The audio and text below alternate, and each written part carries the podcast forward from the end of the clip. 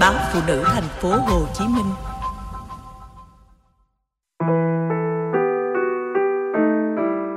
Công nhân không dám mơ chuyện mua nhà.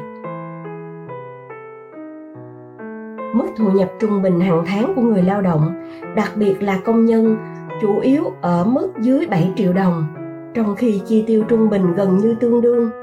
Do đó, họ dường như không thể có được đồng dư để phòng khi ốm đau bệnh tật nói chi đến chuyện mua nhà. Chúng tôi ngồi trò chuyện cùng thoa. Trong căn phòng vỏn vẹn 10 mét vuông, quần áo treo lủng lẳng trên đầu, chiếc quạt máy đảo liên tục, vẫn không đủ xua tan cơn bí bách, khiến thoa vừa nói chuyện, vừa đưa tay phẩy liên tục trước mặt. Vậy rồi, vài bữa sinh đẻ sao? Chúng tôi ái ngại nhìn thoa. Một tay ôm bụng bầu đã sắp đến ngày sinh nở, tay còn lại, huỳnh thị thoa 28 tuổi đưa lên vỗ ngực cố đè nén cơn ho. Thai kỳ ở tháng thứ 9 nhưng ngoài cái bụng vượt mặt thoa để lộ vùng xương cổ nhấp nhô hai cánh tay gầy rộc khẳng khiu. Thỉnh thoảng thoa ôm ngực than khó thở vì bụng bầu đẩy lên cao chèn ép tim. À, em thì em định sinh ở trong này thì đợi con cứng cáp thì em đi làm lại.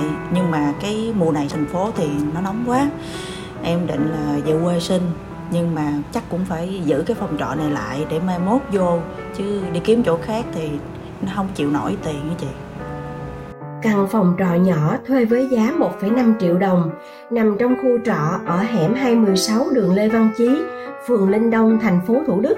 Thòa ở đã hơn 8 năm nay. Khu trọ trên dưới 100 phòng, toàn người Bình Định, Phú Yên. Chỉ có hai phòng là người miền Tây thuê. Cứ hai dãy trọ nằm đối mặt nhau, ở giữa chừa được con đường khoảng hơn một mét. Chiều tối, khi công nhân tan ca, là xe máy đậu dọc lối đi khiến người ra vào phải cố len lách. Hòa sống ở đó với chồng, đứa con gái 5 tuổi và em gái đang học đại học. Không gian sống chật hẹp nên giường ngủ của dì cũng là góc học tập của cháu. Giờ cơm thì chiếu được cuốn gọn lên. Hoa làm công nhân cho công ty Nidec, lương khoảng 6 triệu đồng thỉnh thoảng cao hơn nếu tăng ca, còn chồng là tài xế xe tải. Chỉ tính tiền nhà, điện, nước với tiền sữa, tiền gửi con đã hơn 5 triệu đồng. Thoa nhẩm tính, mỗi tháng tổng chi tiêu dành cho bốn người khoảng 10 đến 12 triệu đồng. Trước dịch, mỗi tháng thoa để dành được vài triệu đồng, thỉnh thoảng gửi về cho bà mẹ ở quê. Đợt dịch vừa rồi khiến hai vợ chồng đều thất nghiệp số tiền tiết kiệm nhanh chóng ra đi Đến nay, sau 8 năm trời làm việc chăm chỉ, Thoa trắng tay khi đứa con thứ hai chuẩn bị ra đời. Giờ mẹ con trông vô đồng lương của ba nó, chứ biết sao giờ chị. Nhưng căn phòng của Thoa chưa đến nỗi so với nhiều gia đình. Cùng vậy, có một gia đình 6 người chen chúc nhau trong chừng ấy không gian. Bỏ ra 2,7 triệu đồng hàng tháng, nhưng gia đình chị Nguyễn Thị Thu Ân chỉ thuê được căn phòng gần 8 mét vuông ở con hẻm trên đường Huỳnh Tấn Phát quận 7. Để tiết kiệm chi phí, vợ chồng chị phải chia sẻ không gian sống chật hẹp ấy cho người em gái. Đêm về phải xếp gọn hai chiếc xe máy mới còn dư chỗ cho một người nằm. Chưa kể, mỗi lần bước vô phòng phải khom lưng thì đầu mới không đụng vào cái gác xếp nhỏ xíu phía trên. Chị Ân cho biết, thu nhập hàng tháng hai vợ chồng trung bình khoảng 15 triệu đồng, gần như không dư đồng nào khi có hai đứa con đang học đại học và gửi về quê lo cho đứa nhỏ mới học lớp 3. Chính sách nhà ở vẫn ngoài tầm với công nhân. Theo một nghiên cứu về hiện trạng đời sống của người lao động, Phó giáo sư tiến sĩ Nguyễn Đức Lộc, Viện trưởng Viện Nghiên cứu Đời sống xã hội, nhận định thu nhập hàng tháng của người lao động, đặc biệt là công nhân, chủ yếu ở mức dưới 7 triệu đồng, trong khi mức chi tiêu trung bình hàng tháng gần như tương đương. Với khoản thu nhập ít ỏi, họ dường như không thể có dư để cầm cự qua những tháng dài dịch bệnh không có thu nhập. Kết quả khảo sát cũng cho thấy hơn 60% người lao động hàng tháng không có tiền dư để dành dụm. Nhiều dự án xã hội mang tới nhiều hứa hẹn thúc đẩy nền tảng an sinh xã hội, lấy người lao động làm trung tâm như xây dựng một triệu căn nhà xã hội cho người có thu nhập thấp, nhưng đó có lẽ là những điều xa vời.